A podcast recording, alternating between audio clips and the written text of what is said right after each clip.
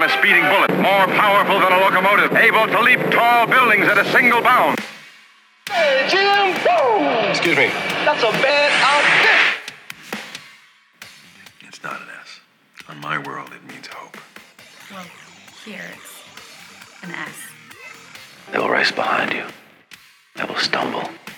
They will fall. But in time, they will join you in the sun. Easy, miss. I've got you. You, you've got me. Who's got you? Up in the sky, it's a bird. It's a plane! It's Superman. You're listening to the 30 something movie podcast. Classic movies, 30 years in the making.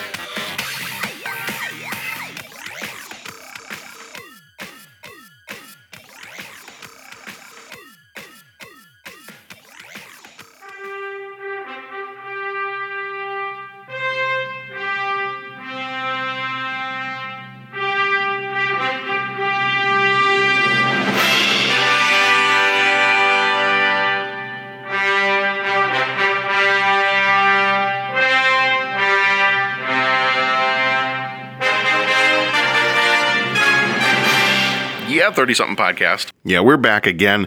Um, this is going to be episode number two of our Superman 80th anniversary special, uh, Spectaculario, or what- whatever word you want to use. Um, but I am your host, John Reed, back again for part two. And oh man, I I have just got a ton of stuff. I'm just going to jump right into it because I got a ton of stuff here um, related to last time we talked about Superman in the comics and in or just kind of the character in general, and this time jumping into Superman in other uh, forms of media. So there's a lot of lot of stuff. Uh, I think I mentioned last time that uh, my wife commented I might have been spending way way more time taking notes on these episodes than it will actually take me to record them. But now that I'm looking at all the notes that I have, I'm not entirely sure. This could be like a 20 hour podcast. Uh, so I, I'm, I'm going to just jump right into it here.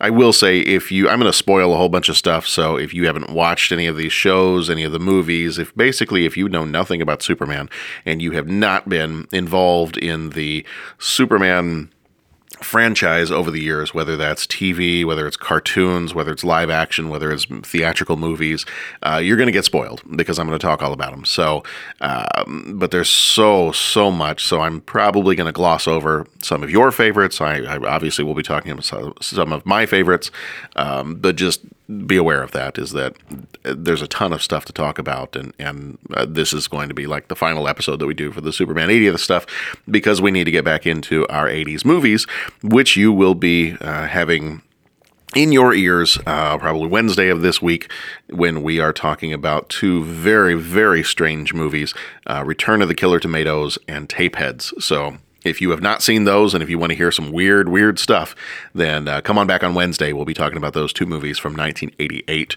So, let's just dive right into it here. And uh, I'm going to jump into Superman over the airwaves. So, this is, we talked last time about the Superman comic books. Now we're jumping into uh, the Superman. We had the Superman radio show, and um, that's kind of the, the, the first uh, avenue we're going to go with this. And then we'll jump into movies and TV. So, The Adventures of Superman, the radio show, was from 1940 to 1951. And there was a newspaper strip that started in 1939, and then the radio show started in 1940.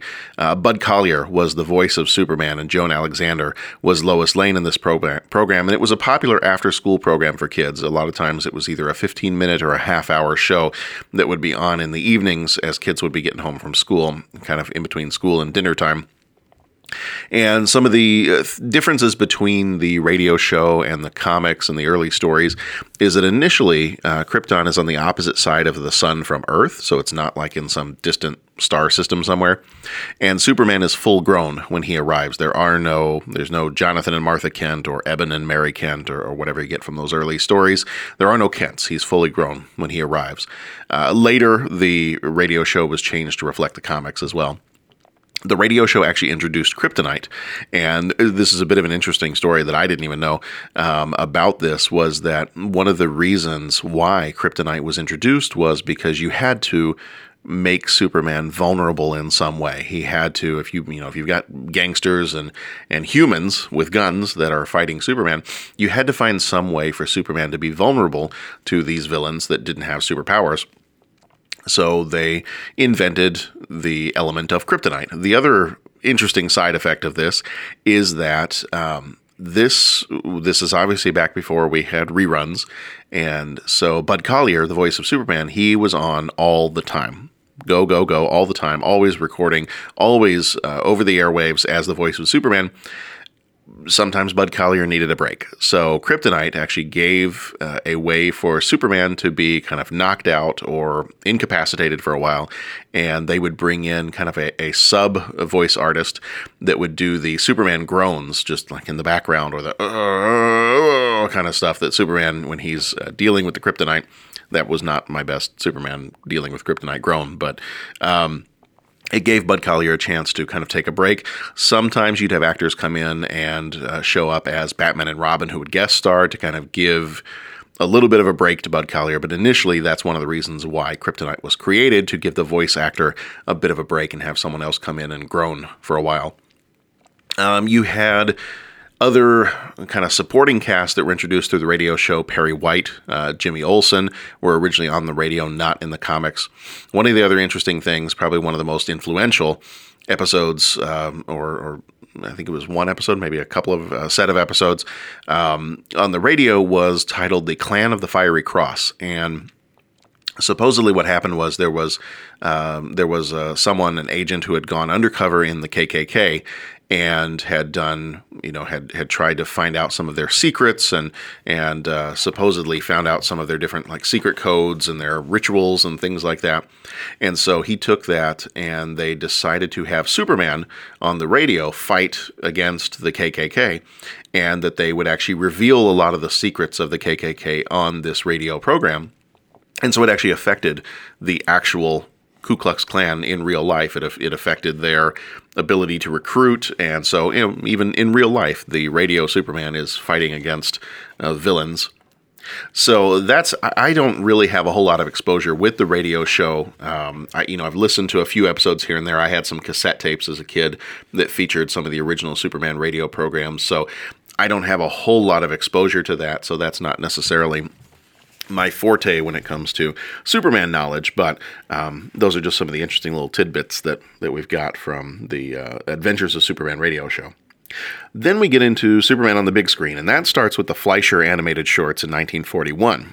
So from 41 to 43, you had uh, nine of those episodes were done by Fleischer, and eight uh, when Fleischer um, was kind of then transformed into Famous Studios. You have eight by Famous Studios. Bud Collyer and Joan Alexander uh, came back as Clark, uh, Clark Kent, Superman, and Lois Lane, and uh, they used the um, kind of the um, the tool of rotoscoping for adding realistic motions to the uh, animation. So if you're not familiar with what rotoscoping is, is they take they kind of trace over um, actual people moving around and they animate that. Um, and so that's why on occasion you have some very realistic looking motions coming from these cartoons. And I I think these cartoons just look beautiful. Um, the Fleischer cartoons, they're they're very simple. Um, I, just like the the take on Superman. I like the costume. I like the way it looks in the Fleischer cartoons, and I like the animation of the Fleischer cartoons. So this is one of the earliest um, examples of Superman I was exposed to as a kid was and i don't remember how i saw these but somehow either these were on you know Saturday morning cartoons, or or somehow it was in some collection. Maybe I you know rented from the the uh, video store, but um, I just remember seeing these as a kid and just being just enthralled by the animation and you know, Superman fighting the giant robots and the mad scientists and and all that. Um, initially, the Fleischers felt that the animation of him leaping around looked kind of uh, their quote is silly, uh, so they gave him the power of flight. And ultimately, when I think when people came back to the comics, they're like, "Whoa, whoa, wait a minute! Superman flies. Why are you just having him leap around?" Then the comics decided, "Oh yeah, let's that looks cool. Let's give him the uh, let's give him the power of flight." Um, the other thing I have about the Fleischer Superman, interestingly enough, and we didn't mention this when we did uh, Who Framed Roger Rabbit earlier this year, the Fleischer Superman was actually supposed to show up in a deleted scene of Who Framed Roger Rabbit. Uh, they were going to do a scene of Marvin Acme's funeral, and Fleischer Superman was going to be uh, in that scene as well. So then we get to the serials, uh, and that is from 1948 and 1950. So in 1948, uh, the serial Superman uh, featured Kirk Alyn and uh, Noel Neill as Clark Kent Superman and Lois Lane. It was a 15 part black and white. Uh, it was it kind of gave Superman's origin, discovering kryptonite, and fighting the Spider Lady. Um, the really cool thing about this one, and and I, for some reason, the original folks that worked on it, and, and some people have said that they think it looks horrible, but uh, Superman's flight sequences in here were, were actually done as animation um, to kind of save money, and they said that it just didn't really look realistic when they tried to do it any other way uh, with wires or anything like that. I actually think it looks really cool. I remember, you know, watching this and, and seeing every time he'd take off, all of a sudden it would look like an animated Superman taking off, and I was like, oh, well, that's kind of a cool effect. Um, but apparently, the people at the time didn't like it, so um, they they said, oh, you know, it just doesn't look realistic, and?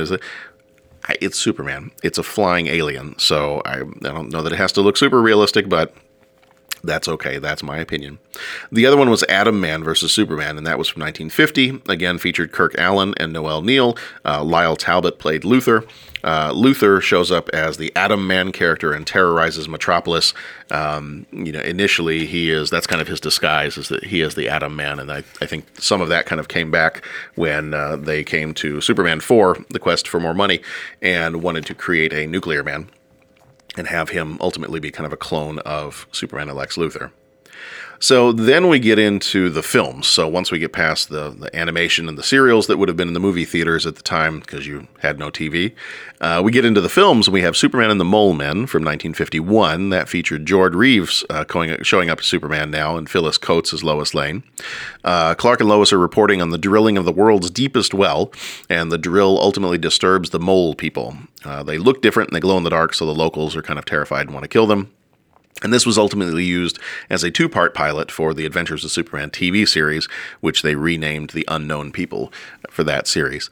One of the interesting things about this is initially the mole men are not villains. They are, it's, it's just kind of a misunderstanding. They look different. So the people want to, the local people want to kill them, and Superman has to come in and uh, save the mole people. And ultimately, the mole people do kind of try to fight back a little bit. But um, one, I thought that was one thing kind of interesting getting at the whole heart of Superman 2 is not Superman 2, but Superman also is that uh, Superman is you know he he's sometimes he's kind of brokering um, he's the intermediary between people who are just have some kind of a misunderstanding with each other um, and that's one of the things i like about this is even though it's an older movie it didn't necessarily start as oh yeah there's a you know this is a black and white villain and it's you know they're they're definitely evil and it was a misunderstanding. And Superman comes in and, you know, he does the right thing and he's the one that steps into the middle of all this. So once we get past those, in terms of movies, um, there are no other movies until we jump straight ahead into 1978.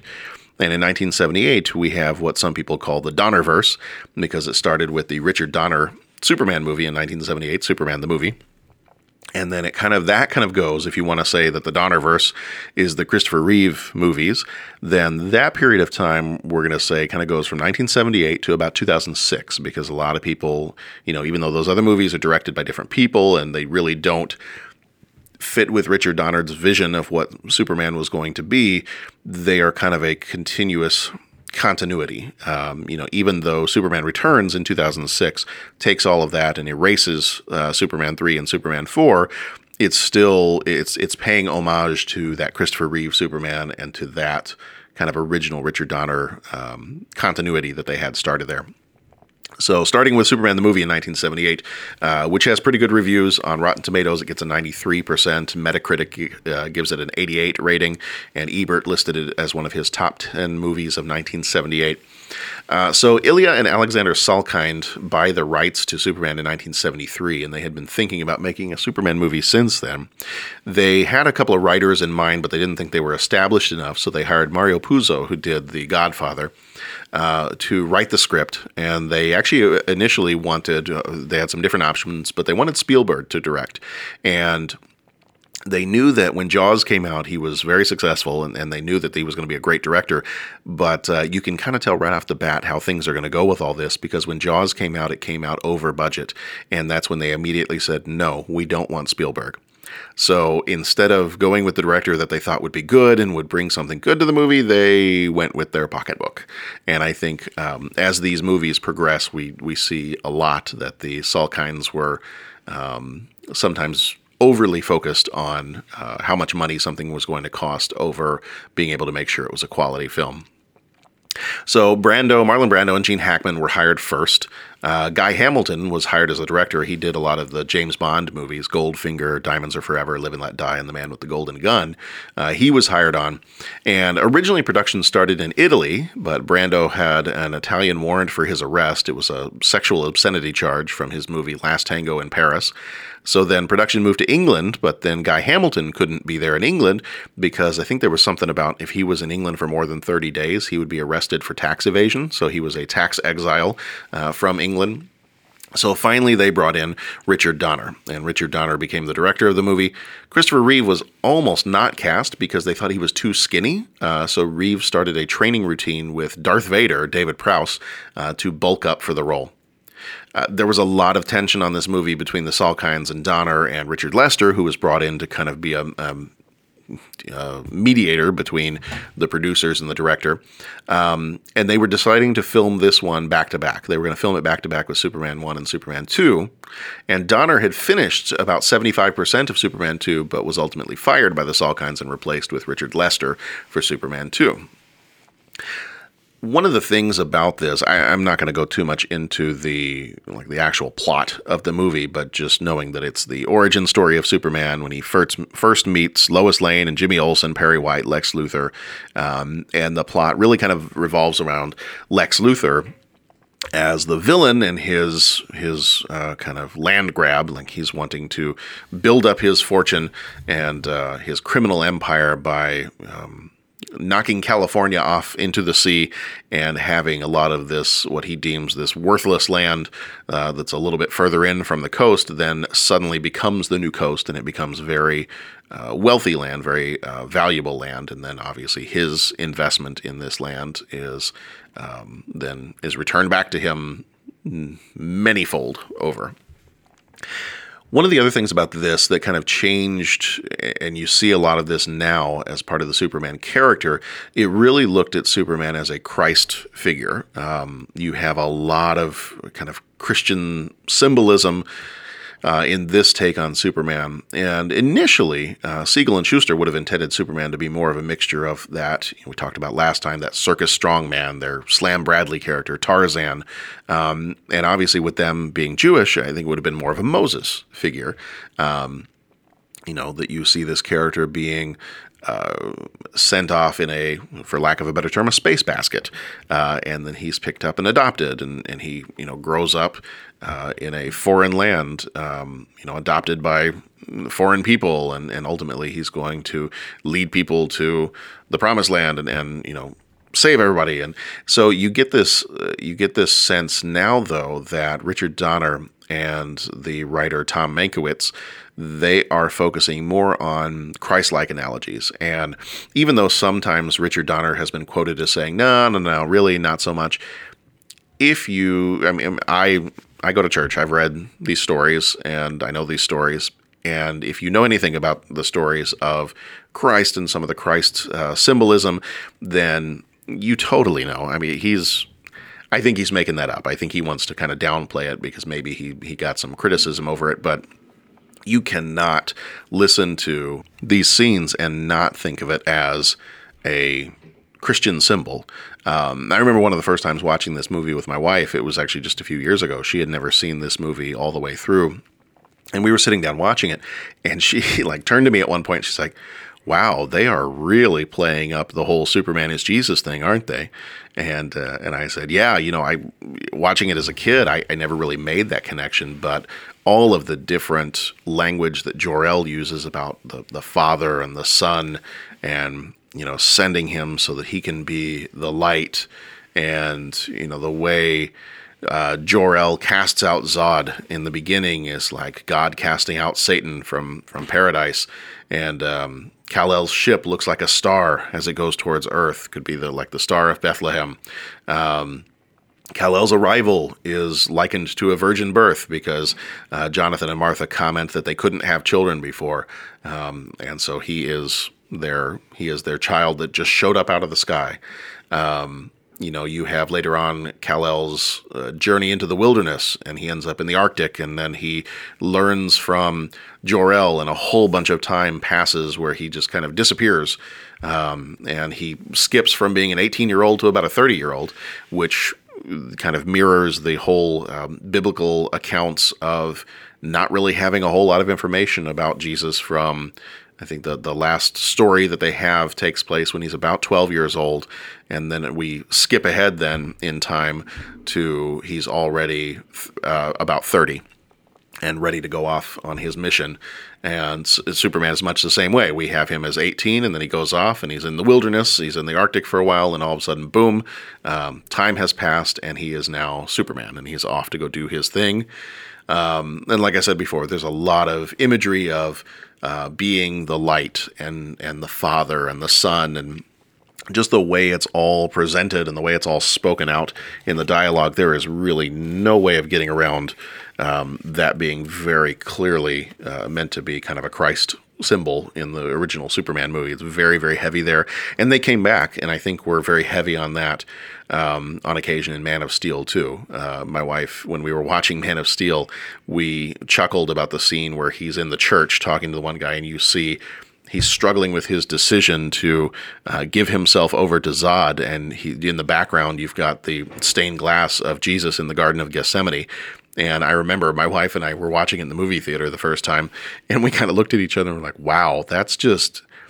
You, you take what in the original Superman, if you maybe if you didn't know some of the biblical stories in the original Superman, you wouldn't necessarily make those connections but this is like bashing you over the head with it that there's this very prominent, brightly lit Jesus figure on the stained glass over his shoulder as he's talking to some guy in a church. Um, you know, and, obviously he's flying out of the ship at one point and puts both of his arms out to the sides, like he's you know in the in the uh, crucifixion pose and uh, sacrificing himself to go save those that he loves and, and all that. So, jumping back to Superman 2, which then came out in 1980. Originally, uh, these, like I said, were recorded back to back. They were filmed back to back with Superman the movie. But um, for Richard Lester to get the uh, directing credit, he had to have directed 50% of the movie. So, they took, and, and as I said before, Richard Donner had already finished 75% of it. So, they went back and reshot uh, a lot of the scenes so that Richard Lester would have the director's credit. The original ending to Superman 1 was going to have a cliffhanger where Superman takes the missile that Lex Luthor fires off. He was going to chuck it into space, and that was going to be the missile that then broke uh, the Phantom Zone, uh, shattered the Phantom Zone portal, and freed Zod. And the freeing of Zod from the Phantom Zone was supposed to be the end of Superman 1 the whole spinning the earth backwards uh, was meant to be Superman's way of undoing Lois finding out his secret at the end of Superman 2. Um, so, you know, I, I don't know where that. I I would I would be curious to know if if things had been made differently, if that spinning the Earth backwards sequence would have had the same impact it did as when Lois dies and he's spinning the Earth backwards to save her. So we might have some other comments on that later, but um, so one of the things about these movies was the Salkinds kind of wanted campy. I, I, think they were fans of the Batman TV show from 1966 because some of the original writers that they hired wrote this as a very campy movie. Um, and there was a lot of just kind of ridiculous humor in some of those early scripts. And they, they had some celebrity cameos where they would show up. Um, and it just seemed very weird. But Richard Donner wanted to make this a serious film. I think I think it's very much likened to um, Christopher Nolan wanting to make the Batman movies. Um, you know, definitely not as cartoonish as what um, the later Batman movies got turned into with George Clooney and Val Kilmer and and uh, definitely the Batman '66 TV show. So um, you know, I, I, think Richard Donner can be credited with making sure that these didn't go too campy. I think that's why you get some of the campy, silly humor in Superman 2, and definitely why you get some of the ridiculousness of Superman 3 um, when uh, Richard Donner's influence is completely gone from the movies. Replacing Richard Donner actually made Gene Hackman pretty angry, uh, Margot Kidder as well, but Gene Hackman, and he would re- he refused to return for any reshoots for this movie, so they ended up having to use a body double uh, in any scenes that they had to reshoot with him in it. Then along comes Superman 3, and a lot of, I think a lot of people looked at the first two Superman movies and then saw this one and were like, what the is going on here? The original draft of this included Brainiac, uh, Mr. Pitlick, Supergirl, but Warner Brothers didn't approve, so they didn't go that route. Uh, Gene Hackman and Margot Kidder were gone after they had kind of bad-mouthed the producers, the Salkinds, and um, so Gene Hackman was not in this movie at all, and Margot Kidder, uh, I think she's in the movie for maybe a grand total of four or five minutes. Um, Donner and Mankiewicz were gone, so they, you know, that's why I think this is a much campier, much stranger movie uh, than what you would have had if Richard Donner um, and Mankiewicz as a writer had been involved in it. A lot of people, this is just very, this is a very strange Superman movie. And I remember as a kid, I loved this movie. I thought it was hilarious. I thought all the, you know, some of the different stuff in it was was really funny. Um, you know, maybe for a kid, this is a great Superman movie, but I can tell it, it just doesn't it doesn't wear well over time. Whereas I think Superman 1 and Superman 2, having Richard Donner's serious take on it with a little bit of humor here and there, um, I think that was something that over time it just it ages better uh, with that this ended up being really, I think, a Richard Pryor movie that just happened to feature Superman. Um, and the sad part about that is, is that this actually has one of my favorite scenes in a Superman movie in this movie. Um, but it just, the rest of the movie is just weird. Um, I did like the robot scene at the end where they have the supercomputer and, and the robots and all that other stuff. Um, I did like that part, but my one of my favorite, absolute favorite scenes, and I think a lot of people's favorite scenes from the Superman movies, which they wish they could just take out of this movie and put somewhere else, um, was when Superman is corrupted by the uh, pseudo kryptonite that's given to him, and he turns into bad Superman. And you have the point where bad Superman then goes to this junkyard and is able to separate himself out uh, between Clark and Superman and bad Superman. So you have Clark fighting Superman in the junkyard, and that uh, junkyard fight, I think, is probably one of my favorite segments in any of the Superman movies. Um, just great. Love that part of the movie. And I think even people who don't like Superman 3, they do like that part. So that was always kind of a, a, a big favorite of mine. This movie was actually also nominated for two Razzie Awards for Richard Pryor um, as a supporting actor, although I really think it was kind of a Richard Pryor movie that supported that had Superman as a supporting actor, and the musical score. Christopher Reeve was supposed to cameo in Supergirl in 1984, but he was unavailable, so didn't make it, and the Supergirl movie did not do well uh, either. And then we kind of jump ahead to Superman 4 The Quest for More Money. Uh, or as it was really called, The Quest for Peace, but I keep calling it The Quest for More Money because that just is what it feels like which came out in 1987. Uh, we talked about this movie a little bit last year. It was produced by Cannon Films. They had a one picture deal that they had purchased from the Salkinds. Christopher Reeve was pretty much promised whatever he wanted. Uh, you know, the story could be his. You do this whatever way you want. And Christopher Reeve really wanted to do kind of a social aspect to it and, and talk about the nuclear disarmament and all that. Um, the problem was once they got in and started making this movie, Cannon ran out, ran out of money, and it was around about the time that Cannon was starting to implode uh, in on itself. They had overextended themselves. They were making a ridiculous amount of movies. They just didn't have the money anymore. They were pinching pennies at every corner. Um, I think both Christopher Reeve and Jon Cryer had commented at different points that Cannon released an unfinished film. Uh, there were other deleted scenes that did not make it into the movie that would be, I think, interesting had they made it into the movie and might have made the story a little bit better. There was a first Nuclear Man before the second uh, Nuclear Man that spent more time in the movie, played by Clive Mantle, the first Nuclear Man There was a fight scene with Superman early on where that nuclear man is destroyed, and then Lex Luthor realizes, no, you know what? I need more power to make this clone of Superman. I need to actually shoot it into the sun. So I make sure I have a, a nuclear man that can withstand a fight with the Man of Steel. Um, this is just a bad movie. A lot of stuff is reused. I remember as a kid, I liked this movie. I thought it was cool. Nuclear Man was cool. Uh, rewatching it again as an adult, there's not a whole lot that's cool about it. And I totally get why Christopher Reeve was embarrassed by this and, and angry about this it's just not a good movie. Uh, there's a lot of stuff reused. You have scenes of Superman flying that get reused to the point where it feels like those scenes in Monty Python and the Holy Grail where they're charging over the hill and they just keep reusing the same uh, bit, the same uh, shot that they've filmed over and over again to show somebody charging over the hill. Um, so a bit like that. Uh, Superman having these, these ridiculous powers, like he can fix the Great Wall of China just by pointing at it. Um, I think it was pointing or looking at it. However, that ended up working. I, no, he. I think he looked at it. It was the like super fixing vision, and um, just stupid stuff.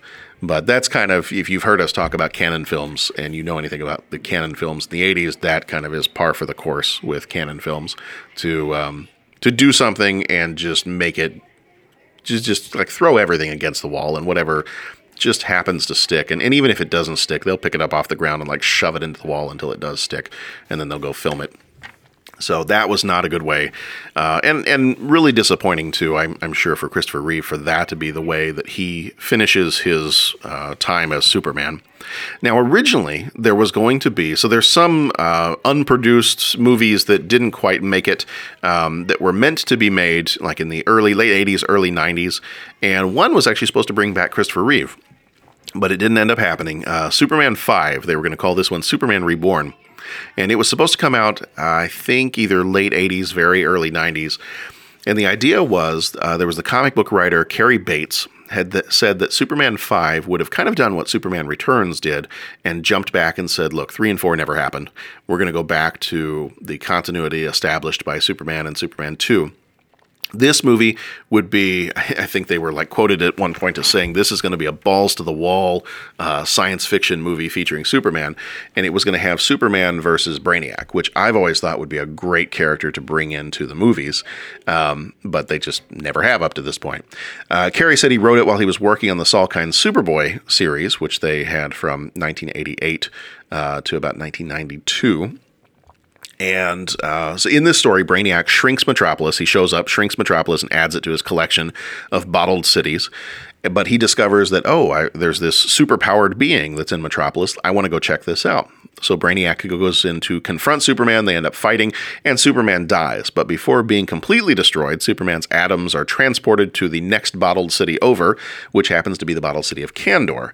If you know anything about the Superman stories, the bottled city of Kandor is a city from Krypton that was stolen by Brainiac as he collects these cities from uh, all over the universe. And so Superman has the opportunity to interact with Kryptonians. And uh, he doesn't have his powers, but uh, he is kind of learning more about his Kryptonian heritage. And ultimately, he has the opportunity to get his powers back and then has this final showdown with Brainiac in the end. They did put this one on the back burner while the Salkinds were working on a Christopher Columbus movie. And then when that finished in 1992, Warner Brothers said, you know what? No, we are developing a TV series that's going to be kind of like a romantic comedy type thing. Um, we are not going to continue on with this Superman 5 uh, movie idea. So put that away. We're not doing it. Uh, and ultimately, that was going to be Lois and Clark, uh, the TV series. And then Christopher Reeve was paralyzed in 95, so that obviously ended any opportunity he would have had to come back and play Superman as uh, the, the primary actor a couple of other ones that show up in the kind of late 90s, early 2000s. Uh, there was the Superman Lives project uh, that started in around 1998. Kevin Smith was one of the original writers for it. Uh, originally, they were looking at Ben Affleck, ironically, um, to play Superman.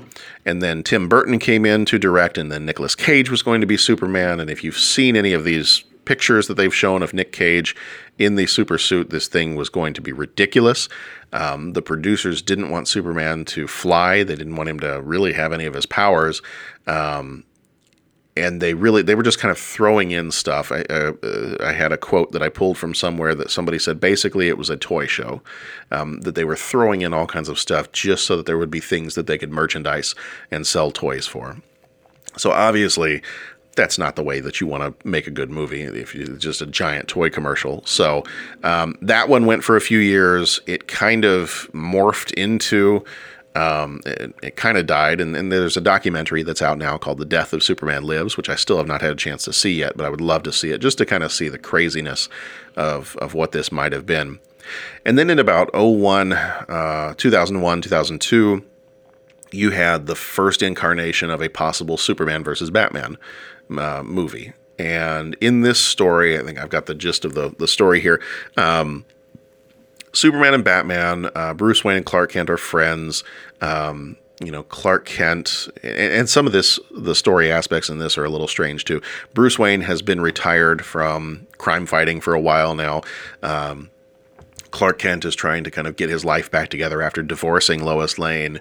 And Bruce Wayne gets married. Clark is the best man at his wedding. And then ultimately, Bruce Wayne's wife is killed by the Joker, and he blames Superman for not stopping her death. Um, then they start to fight, and ultimately discover that Lex Luthor is responsible for the plot to have Batman and Superman kill each other. So you've got some aspects that are similar to the Batman versus Superman Dawn of Justice movie that would come out uh, about 15, 16 years later. Then finally, we jump forward. There were a couple of other ones too. I think there was a Superman. Um, what did they call that one? It was the Superman flyby uh, was one of the other options, and that kind of got. I think that was one of the other ones that was kind of morphed into um, the ideas for Superman Lives and Superman versus Batman. Um, the Superman flyby one was going to be, um, let's see, it was well, I know that Bryan Singer, who did Superman Returns, as he was working on uh, developing an idea while making X Men 2, uh, X Men United, X2, X Men United, um, he was working on an idea for what would become Superman Returns. And there was supposed to be a new movie in 2006 called Superman Flyby, or at least that was the name of the, uh, the working title for it and it was going to be directed by McG and written by J.J. Abrams. Uh, and they were going to start production on that in 2004. And I believe pre-production had actually started, but then McG dropped out in 2004, and that hey, that whole thing kind of fell apart. So then Bryan Singer came in in 2006, and um, well, it came in in about 2004 and started making his movie that would be Superman Returns, which comes out in 2006. Um, and that was one where a lot of people, when that movie came out, a lot of people were like, oh, hey, we actually get to see Superman doing some supery things, not just, um, you know, uh, not just fighting campy Kryptonian villains or throwing a missile around or stopping an earthquake, or we actually get to see how strong Superman can be. Um, and I, I like Superman Returns. I know a lot of people are like, well, he's he's such a mopey Superman, and then he's not you know, Lois Lane is married to somebody or going to be married to somebody else and she's got a kid and wait a minute superman's a dad and, and superman's a deadbeat dad and uh, so there was a lot of stuff that people didn't like about it i actually like superman returns and i like what they were trying to do with it my biggest pet peeve with superman returns i don't mind him having a super kid um, I, I, thought that there could be some interesting stuff that they could do that with that down the road. I know that in terms of writers and stories, it kind of paints them into a bit of a corner. But one of the things that I really did not like about uh, Superman Returns was the character of Lex Luthor. And I, you know, for all of his other work, I have always really liked Kevin Spacey as an actor.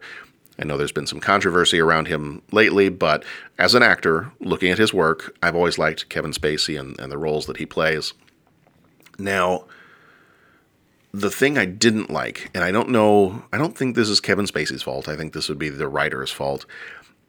I just thought it was too much of the uh, Gene Hackman Lex Luthor. Like, I know that we are trying to pay tribute to Richard Donner's movies and, and all of that, and that's fine. And the aesthetic of, of what Clark looks like and how he acts. And I thought Brown and Ra- Brandon Routh did a great job of that. Um, Kate Bosworth was okay as Lois Lane, uh, but I thought Brandon Routh did a great job of uh, playing Superman.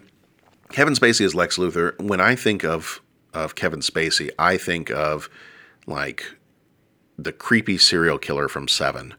And I think that there's a lot that he could do with that role if given the freedom to do it. And it just didn't feel to me like he was given the freedom to do a whole lot with that role because he was lifting, I mean, they were lifting lines directly from the original Superman movie. And I remember seeing that and thinking, oh, come on. We, you have an opportunity. You've got this actor that could really do something great with this and you're just feeding him lines from a movie that came out, you know, 20 years ago.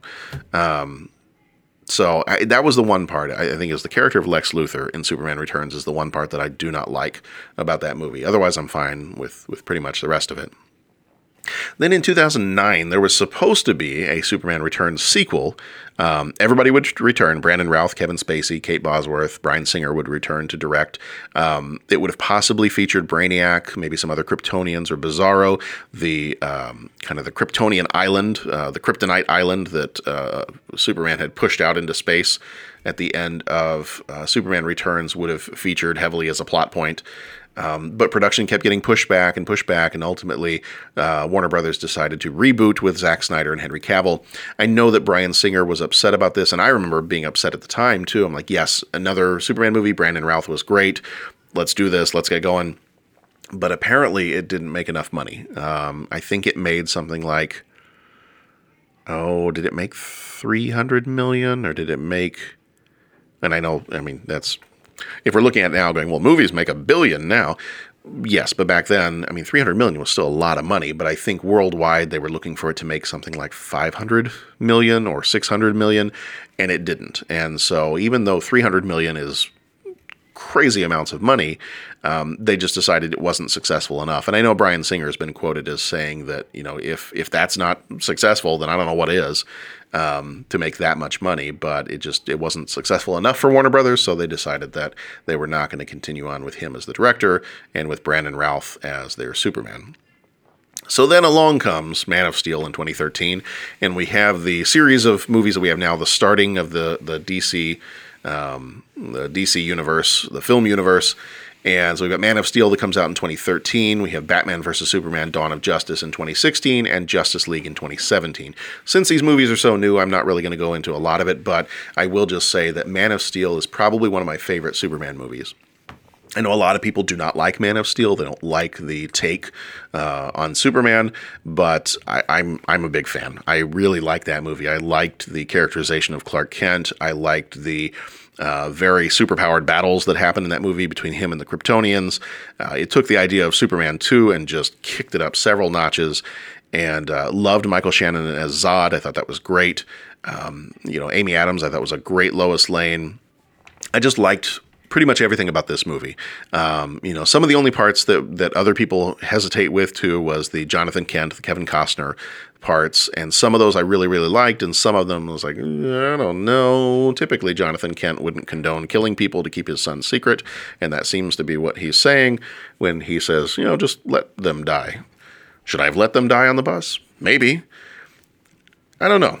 Um, I'm still a little uneasy about that. So, but, but we'll leave that there.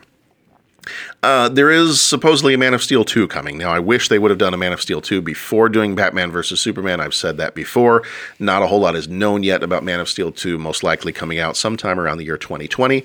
And now, with where they've got the Superman character at the end of Justice League, I think his mannerisms and his some of the lightheartedness, and I think people will be more open to that. So I really hope that there is a Man of Steel 2 coming. I think Henry Cavill has one more movie on his contract, so um, I, I would assume that's going to be Man of Steel 2, but we'll see. But I would have loved to have seen a straight up Man of Steel sequel as opposed to a Batman versus Superman. I remember seeing that video come out of, I think it was uh, San Diego Comic Con when they first announced Batman versus Superman. And I remember seeing the video that had leaked where people are just screaming and cheering and yes, yes. And I'm sitting there going, oh, man. I mean, it might be cool, but I just want a Man of Steel sequel. Why do I don't, we don't need to throw a whole bunch of people in here and muddy the waters and can we just get more? I, I just want more of the superman story. Um, and i don't want to have to jumble it all up by introducing a whole bunch of other characters. So batman versus superman i mean not the greatest movie in the world but i still enjoy watching it. Um, justice league i think i like justice league more than a lot of other people do but um, at one point in time, I think we were talking even here on the show, maybe when we were talking about Wonder Woman, and I still rank Man of Steel as probably my favorite of the uh, DC EU movies so far, even higher than Wonder Woman. Um, I, I, just really like Man of Steel, and, and Superman's Superman's my, my boy, so I, I got to stick up for uh, got to stick up for my Man of Steel there. So I've done some other top fives when we talked about the comic book uh, storylines. So I tried to rank out my top five Superman movies, and I'm doing this even including all the serials, even though they didn't make it onto my list, uh, and the older movies. But my top five Superman films, I'm going to list them as Justice League being number five, uh, Superman Returns is number four, Superman 2 is number three. Uh, number two is Man of Steel, and number one, obviously, is Superman the movie from 1978. And I struggled a bit with how I ranked Superman 2 and Man of Steel because I love Man of Steel as a movie. I, you know, I, I really, really like that movie, and I like the characterization of Superman and Zod, and and some of the things that they did differently with that. And Superman 2, I, I wanted to rank that one as number two on my list but I went on a back and forth through that. And, and one of the reasons that I think I like Superman 2 so much is because my dad really likes Superman 2. And I remember watching that with him uh, regularly as a kid. And so it, it's it's way up there, but I think in terms of the quality of the movie, uh, Man of Steel maybe just inches out just a little bit. All right, if we're transitioning now, I, I was going to do like a the uh, Super Friends thing. Meanwhile, um, so transitioning now, meanwhile, in the land of television, uh, and transitioning from the uh, big screen to the small screen. And uh, I, I, definitely will go through this kind of quickly because there's a lot of stuff here. So um, uh, we have The Adventures of Superman from 1952 to 1958, um, starting off with George Reeves. Uh, Phyllis Coates played Lois Lane in season one, and then Noel Neill took over seasons two through six. Um, ha- had an opportunity one time to go down to Metropolis, Illinois, when they were having one of their celebrations. I know uh, Noel Neill was going to be there, and just just haven't been able to do that, and uh, you know probably missed my opportunity uh, to do that. I know. Um, you know, a lot of the older Superman actors are, are getting up there, so they're only going to be featured in those places, um, you know, just a, a, few more times before they stop coming to those or they're no longer around. Um, then we have the Superboy series that came out in 1988, uh, from 1988 to 1992. Started with John Haymes Newton in season one, and then they switched to Gerard Christopher as Superman Clark or Superboy Clark Kent in seasons two through four, and Stacy Haiduk as uh, Lana Lang in that series. And this and the 1988 animated series matched up with the 50th anniversary of Superman 30 years ago. Uh, Clark is attending the Siegel School of Journalism at Shuster University in Shusterville, Florida. So if you didn't think there were enough places that we could throw in those names to uh, pay homage to the creators of Superman, uh, Siegel School of Journalism, Shuster University, Shusterville, Florida. Uh, in season one of the show, we had kind of your normal down to earth human criminals, uh, down to earth kind of problems. We got the origin of Lex Luthor and why he hates Superboy so much. Even though Superboy saved him from a lab, uh, there was an explosion that caused him to become bald.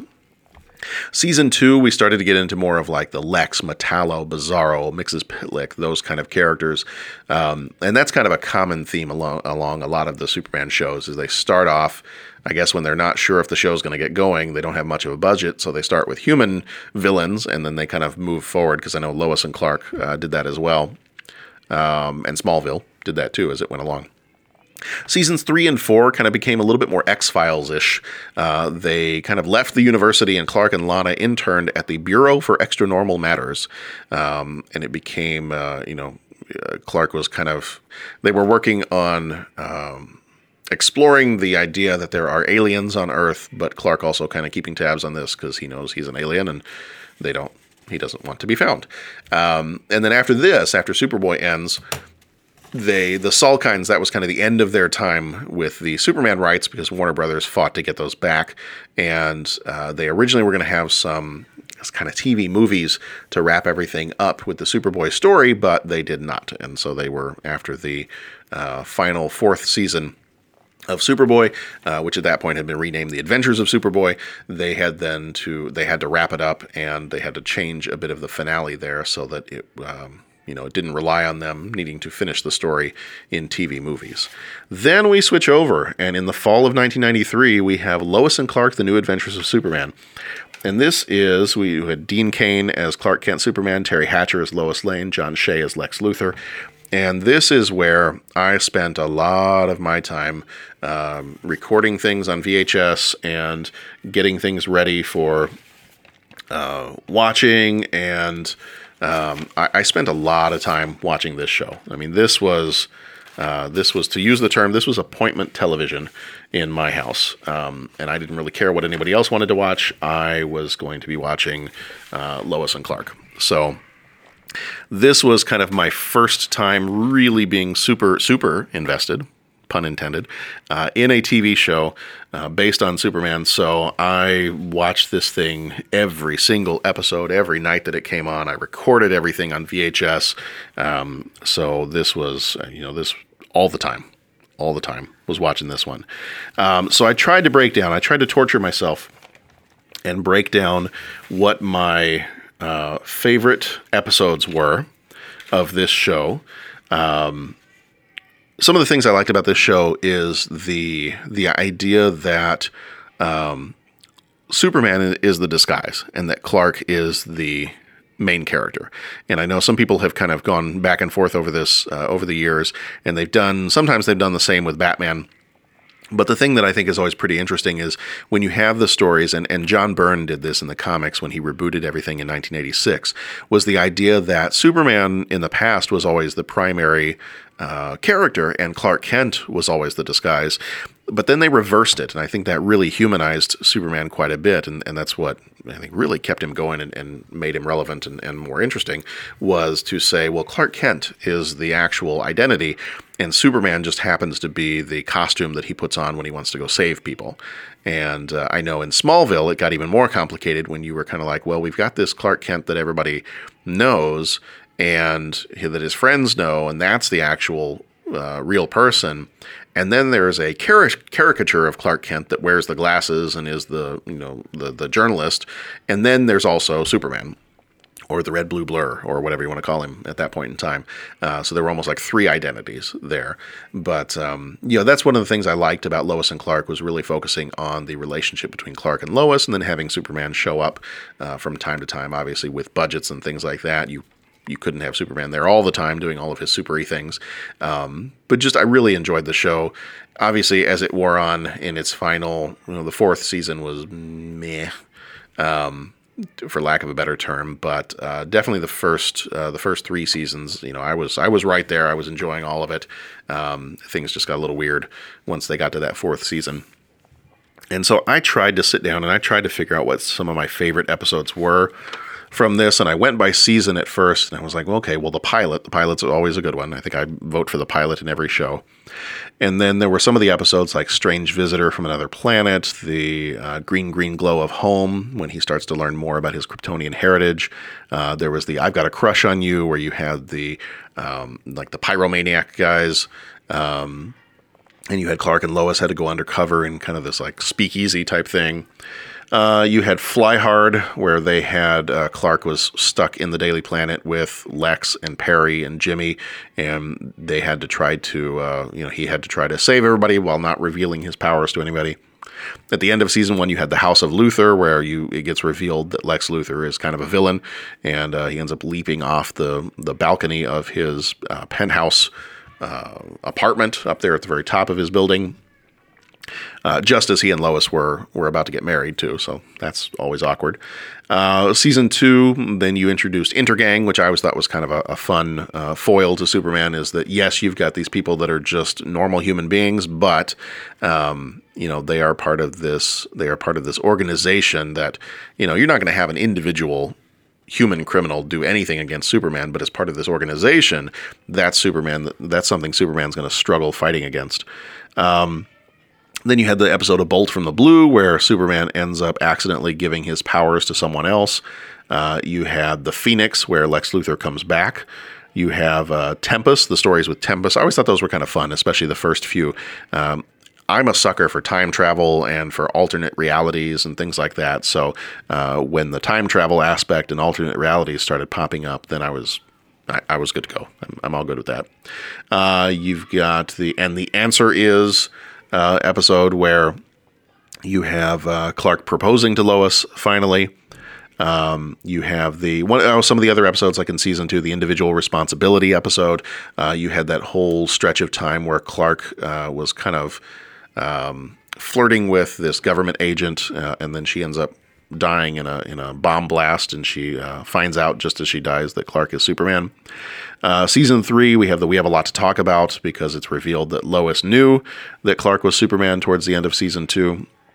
And then ultimately, uh, we have Ultra Woman, where Lois ends up getting Superman's powers, and then she then realizes how difficult life is for Clark, so she proposes to him at the end of that episode. Uh, we have Never on a Sunday, which uh, I thought was a great example of Superman being affected by magic. We have Baron Sunday, and he was um, causing people to see their worst nightmares or uh, memories that uh, cause them to either you know have a heart attack and die, or um, the, the, bus driver uh, is is seeing himself back in I think Vietnam, and he almost crashes his bus and has a heart attack because he's so scared. Um, you had Tempus come back again, where there's an alternate reality in Tempus. Anyone? You have uh, I now pronounce you, which is when we think that. Um, Clark and Lois are going to get married, but we won't talk too much about that because that, um, yeah, the the whole thing with the clones and the frogs and the Mm-hmm. Um, which incidentally they ended up delaying. They they kind of the comics uh, and the TV show kind of coordinated with each other to delay it so that they could marry uh, Lois and Clark in the TV show and have the marriage uh, in the comics come out at the same time. So whatever. Uh, then we have Through a Glass Darkly and Big Girls Don't Fly at the end of season three, which is when other Kryptonians show up and they uh, say, you know, they tell Clark that, well, look, you you were promised in marriage to this other Kryptonian royalty at birth. And so, sorry, but you need to leave and come with us. So you can't marry Lois. You got to go away. Uh, thought that was great because that was, uh, as far as I know, that's the first time we have like the the black and silver. I think it was kind of a black and metallic blue uh, suit show up in a live action Superman, um, kind of harkening back to the the death and return of Superman storyline. And then in season four, you've got the Lord of the Flies and the Battleground Earth. Those are kind of the only ones I list as favorites from season four. Uh, those first couple episodes where you're dealing with Clark coming back to Earth and dealing with the Kryptonian who's taken over Smallville to kind of force him to give up his claim to the throne of Krypton. Um, the Lord Nor character. And uh, so those are really the only two. As I looked a little bit further into season four, I was like, oh, there's not a whole lot here that I think I would probably list as a favorite, and, and just disappointing the way that the series ended. Um, originally, they were under the understanding that they would have a fifth season, and it didn't happen. Like I think they ABC, I think it was. Um, changed their mind at the last minute and just said, nope, nope, you're done. And so they have a storyline where a baby is dropped off at the end of the, the season finale there uh, baby is dropped off in a basket with a Superman symbol on a piece of paper there and says, you know, this baby is yours. After uh, Clark and Lois found out they couldn't have children themselves. And that's where it ended. And people are like, wait, what? Uh, well, who's the baby? And, and what? And there was never any explanation for it. I believe I read somewhere that years later, one of the writers said, well, actually that's a Kryptonian. It's a royal Kryptonian baby that was dropped off so that Clark and Lois uh, would be able to raise it and they would have their baby, but it was also a way to hide the baby from assassins that were trying to to kill the baby. So I'm like, okay, well that might have been kind of an interesting storyline if they had been given a season five to deal with that, but alas, they never were. So so in the tradition of the top fives that I've been doing these last two episodes, here's my top five Lois and Clark episodes. Feel free to disagree, and if you do, please let me know. 30podcast at gmail.com. Call into the voicemail line. Go to 30podcast.com if you want to argue with me on this. That's totally fine. Uh, number five, Never on a Sunday. As I said, that was uh, the 12th episode of season three. As I said, I, I liked how that uh, showed uh, Superman's vulnerability to magic and uh, and and just thought it was very clever that his the thing that terrified him the most that ultimately what he found out was it wasn't that he was being buried alive but that he was being put in the rocket ship and being sent off to earth and that his um, memories were not of death but actually of life and that's how he was able to turn things around and, and fight against baron sunday at the end of it even though baron sunday turned himself into a snake and escaped uh, number four, Big Girls Don't Fly is the uh, final episode of season three, and that's the one where Clark has to leave Lois and go off with the other Kryptonians. And I will say that I will chalk it up to being a high school kid at the time, and there might have been some dust in my eyes while watching that episode. Uh, that's all I'm going to say, and shut up. Okay. Um, number three on my list is the Green Green Glow of Home. I liked those episodes where you have the character of Trask who's trying to uncover this alien threat that he believes, and you discover kryptonite, and, and Superman encounters kryptonite for the first time in this. Um, just really like those episodes, kind of laying down the backstory of where he's from and him discovering that he's Kryptonian and discovering that he's got this weakness and and that he's an alien and and how he's kind of uh, dealing with that. Number two, Tempus Fugitive. Uh, I really liked the, like I said, I like time travel stuff. This was the 18th episode of season two, and this is where Tempus goes back in time to try to kill baby Superman. And so you're jumping through to different parts in time, and you're seeing uh, the history of Superman, and he gets to interact with his parents as they are younger. Um, and uh, just just really like that story and, and the whole you know it's a little little weird and a little campy to include H.G. Wells as the time traveler there, but um, I'm also an H.G. Wells fan, so I'm okay with that too. And then finally, number one is the pilot. Um, just really like the first episode of the show. The whole idea of you know the different costumes. He's trying it out for the first time. He's trying to figure out what it means to be Superman and to be Clark Kent, and uh, meeting up with Lois for the first time. And and just you just really enjoyed uh, the pilot of it. I think pilots always make it into like my top five for most shows. All right, Smallville we're going to run through Smallville really fast because there's 10 seasons and I've already been talking for an hour. So, um, you know, we're going to, we're going to jump through this one a little quickly, but Smallville is probably where I spend a good portion of my Superman time, uh, in the, um, well, that, that was the early 2000s. Um, so when Smallville came around, I was really excited. I mean, I was this I was in college at this point, and I remember a friend of mine. He was a Superman fan too. So um, when it first came on, I think that was the uh, was it a, was a Tuesday night? Might have been a Tuesday night originally, or Tuesday or Wednesday night, and um, that was when they had the Wings special at Buffalo Wild Wings, and so we would make sure that we got to our Buffalo Wild Wings in our college town, that we got our wings, and that we got home in time to be able to watch uh, Smallville when it came on, and so that was kind of our our regular thing there, and. Uh, really enjoyed this show. Just really enjoyed it. Now, some seasons a little bit more stinkers than others. Not necessarily a fan of the whole like Lana is a witch thing and vampire sorority girls and, and weird stuff like that. I mean, the weird CW stuff like that. But uh, when they would do the Freak of the Week stuff, that was always kind of fun. Um, the whole idea that people were given powers based on the meteor rocks, that was kind of an interesting uh, take on it too. So then you could have these people who didn't have crazy, ridiculous powers, but because somehow they're enhanced by kryptonite, which then hurts Clark, um, you know that that that gives it takes a little bit more effort for Clark to have to deal with this stuff and to be a Superman who doesn't fully have his powers yet. Um, you know, obviously that's that adds a little bit of an extra challenge to the whole thing. So, uh, you know, really enjoyed the show. Enjoyed all the actors. You know, Tom Welling and um, Kristin Kreuk and. Um, uh, the Allison Mack was sad to hear about the stuff that's been happening with her, and that she was just arrested the other day for being part of this, you know, sex cult thing, and that she was the second in command, and so that part's all sad. But um, you know, really enjoyed these characters in the show and uh, Sam Jones the third as Pete Ross, and um, Michael Rosenbaum as Lex. Michael Rosenbaum is one of the best Lex Luthors, best live action uh, Lex Luthors I think ever. And I think one of the things about these guys being so much in embodying these roles is they just had so much time to develop these roles. You know, Gene Hackman had you know two, three movies.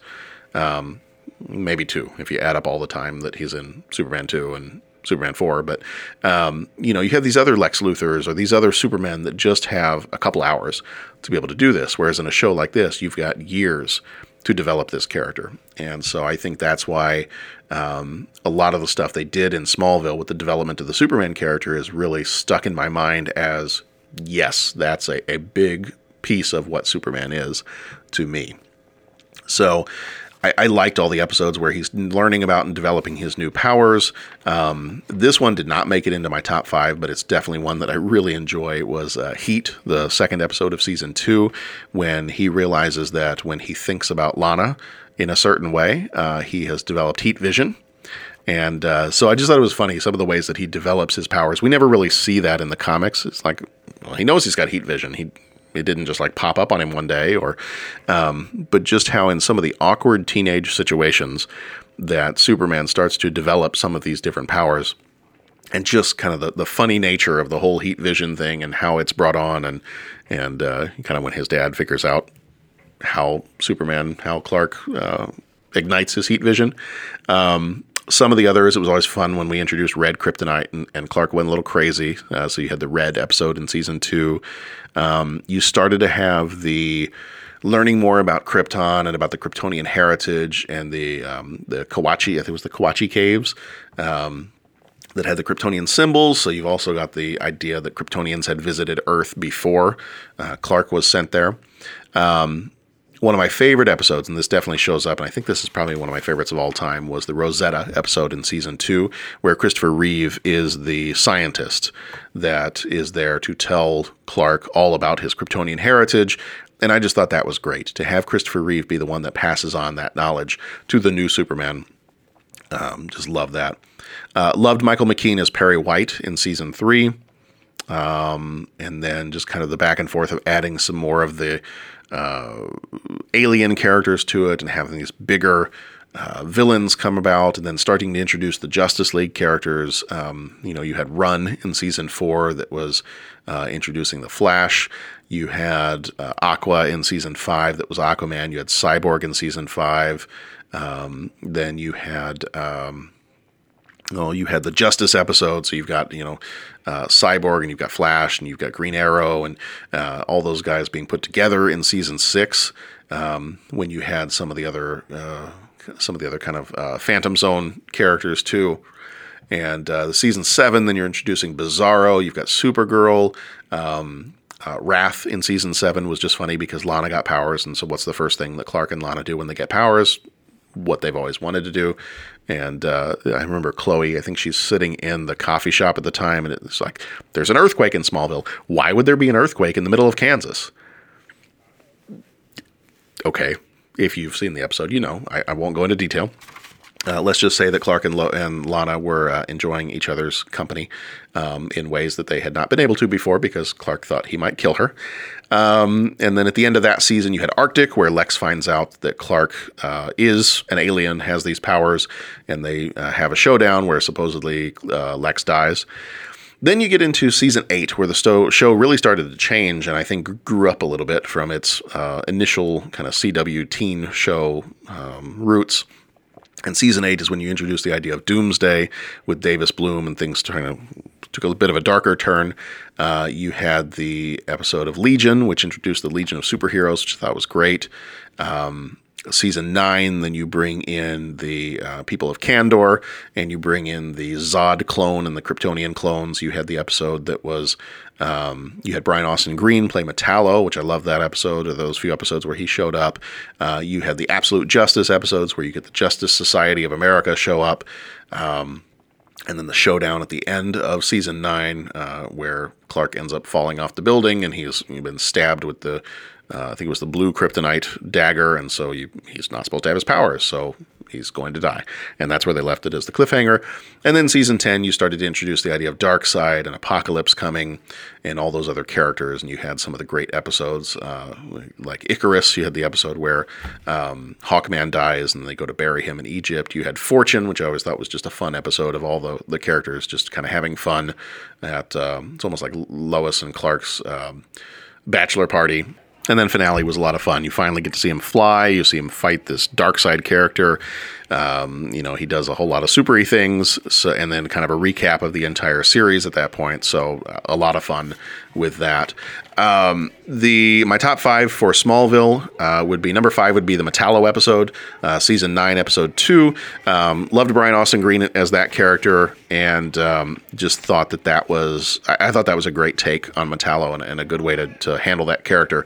Number four on my list would be the finale, um, the 21st and 22nd episodes of season 10. And just loved how they wrapped everything up. Um, I thought it was interesting how they decided to jump seven years into the future.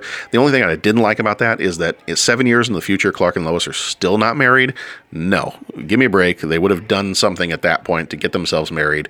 That part I didn't like, but everything else was totally fine. Lex is back and, and he's elected uh, president and all that. Uh, number three on this one would be the pilot, the obviously the first episode of season one.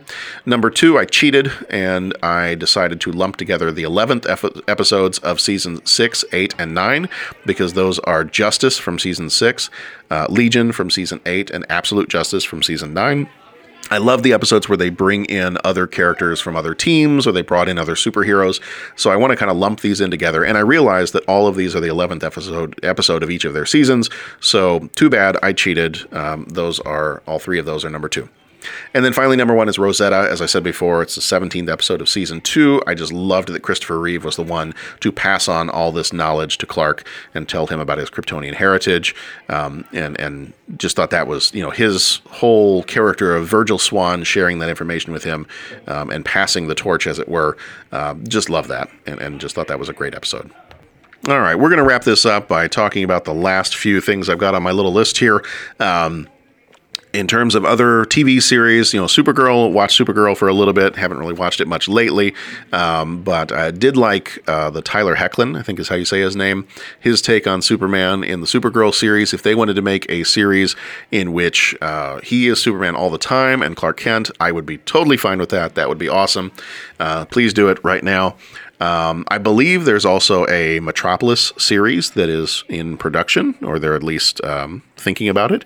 That it would be a little bit like a Lois and Clark. Um, I, for some reason, I think I heard that it would be like a Lois and Lex Luthor are kind of like X Files ish type characters, almost like a Mulder and Scully. Um, and so I, that's a bit of a different take, but If they decide to do it, I'd be totally fine with that.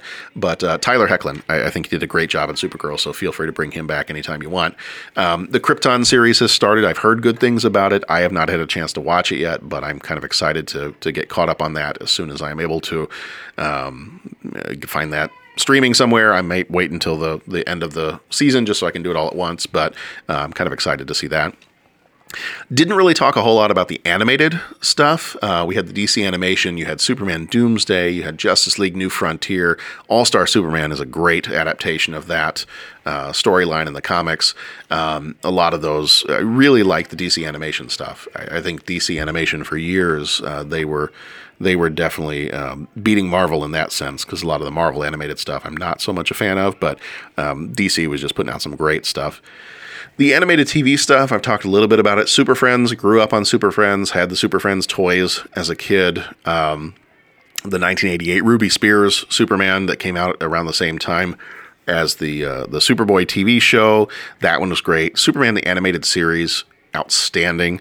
Loved it. Uh, connected with the Batman animated series universe from 96 to 2000.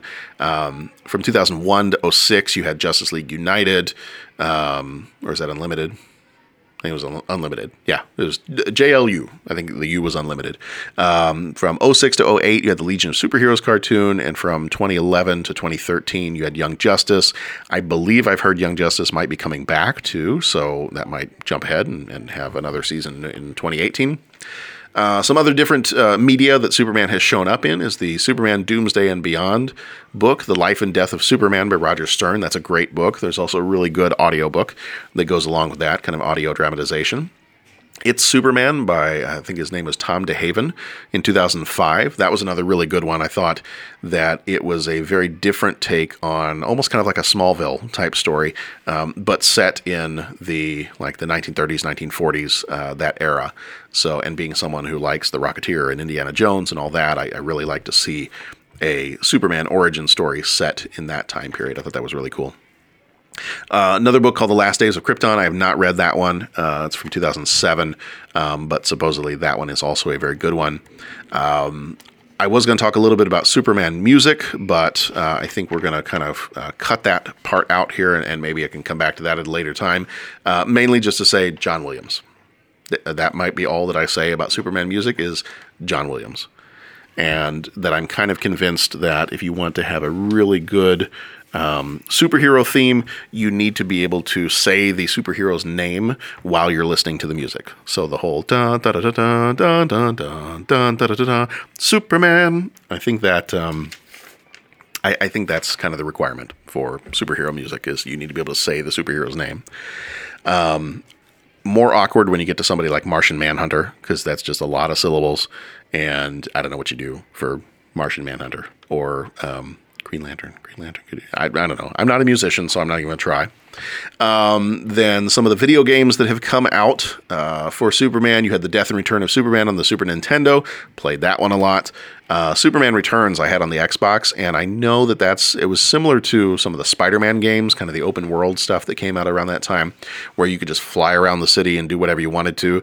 Um, supposedly you were also supposed to save people and stop supervillains, but I kind of just enjoyed flying. And so a lot of times I think I let a lot of people die. Um, maybe that's why I don't have a problem with Man of Steel because I'm okay with uh, innocent civilians dying. But uh, I think I spent a lot of time in that game just being like, "Mm, no, I'm I'm I'm flying up here. Um, you you take care of yourselves.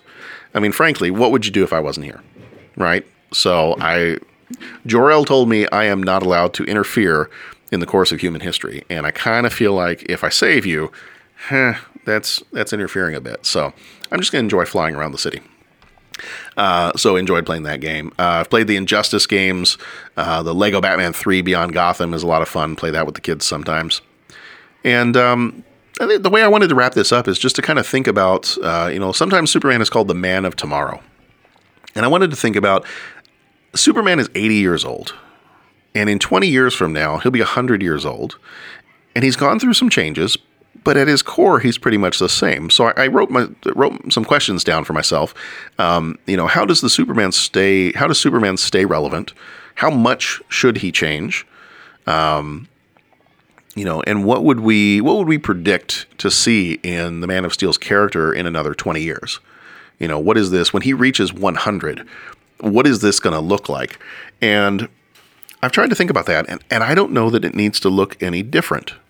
I think that the changes he's gone through over time, from being a solely American hero to somebody who kind of embodies the ideals of a universal human rights and you know a universal dignity of life and, and those kind of things you know the type of things that an outside observer if aliens were to come to earth and they look at us things that they could comment on and say that behavior seems kind of dumb why are you doing that? Not not necessarily being judgmental. I don't think Superman needs to be judgmental. I think that's where you know he a lot of people lose him is if he becomes too preachy. But I think that Superman being one of us um, here on Earth, but also being this other creature, this alien, I think that that's where when you go back to the Richard Donner movies, kind of tying in the the uh, Jesus imagery, I think, you know, whether you believe in the Jesus stories or not as part of a religious belief, as part of a faith, I think that there's a reason that that's endured for 2,000 years. Is that you have a story, even if you don't believe this as, as part of a belief system, you have a story of someone who has come to Earth to save the people of Earth, to show them a different way. And that person, while being separate from us, in some ways is also here with us. And so you have the idea of if if Christ is man and God, then you have the ability for him to both be a separate outside observer, but also be here with us in the trenches, knowing what it is that we struggle with and knowing what it is that we go through. Um, and so I think that's where you keep Superman from being too preachy and judgmental, um, but you have he has a perspective where he's able to comment on what it is that we're doing as a society, as a people, and um, you know maybe try to guide us towards a, a better way. Um, now, obviously, Superman is a character created by writers and artists, and and uh, you know it, it's it's a human imagination that's coming up with these stories, but I think it's a, an, an interesting way for us to be able to comment uh, through the artists and through the writers to be able to comment on our own society and our own failings and, and our own hope for the future and things like that. I, I really do think that while Batman is a great character and I love Batman, um, I think that Superman is the character that really helps us kind of look forward to what we can be. Um, I go back to that original line that I pulled from uh, in the last episode that I pulled from one of the uh, comics where Superman thought he was going to die, so he etched a message into the moon, and it was, um, you know, that everybody can be a Superman, and that Superman is all about hope. He's all about the best of what we can be. Um, if we just if we just strive towards that better ideal. So I don't know that I see the Superman character changing a whole lot in the next 20 years. I think that he's I think he's a pretty relevant character and, and especially just as, as things are going on in the world. I don't think that at his core, as long as he doesn't change at his core to be someone who is all about the common good and helping people and sticking up for uh, the little guy, I, I, think as long as that doesn't change, as long as there's that truth and that justice, and it's not just truth and justice for one demographic or, or one nation in the world, then I think we don't need him to change any more than that. I think as long as he stays true to that character, then Superman will be fine for when he's 100, when he's 150, and, and can go on and continue on as this character who allows us to kind of comment on ourselves and uh, you know what we can be as a as a people. Uh, we will accomplish wonders with him.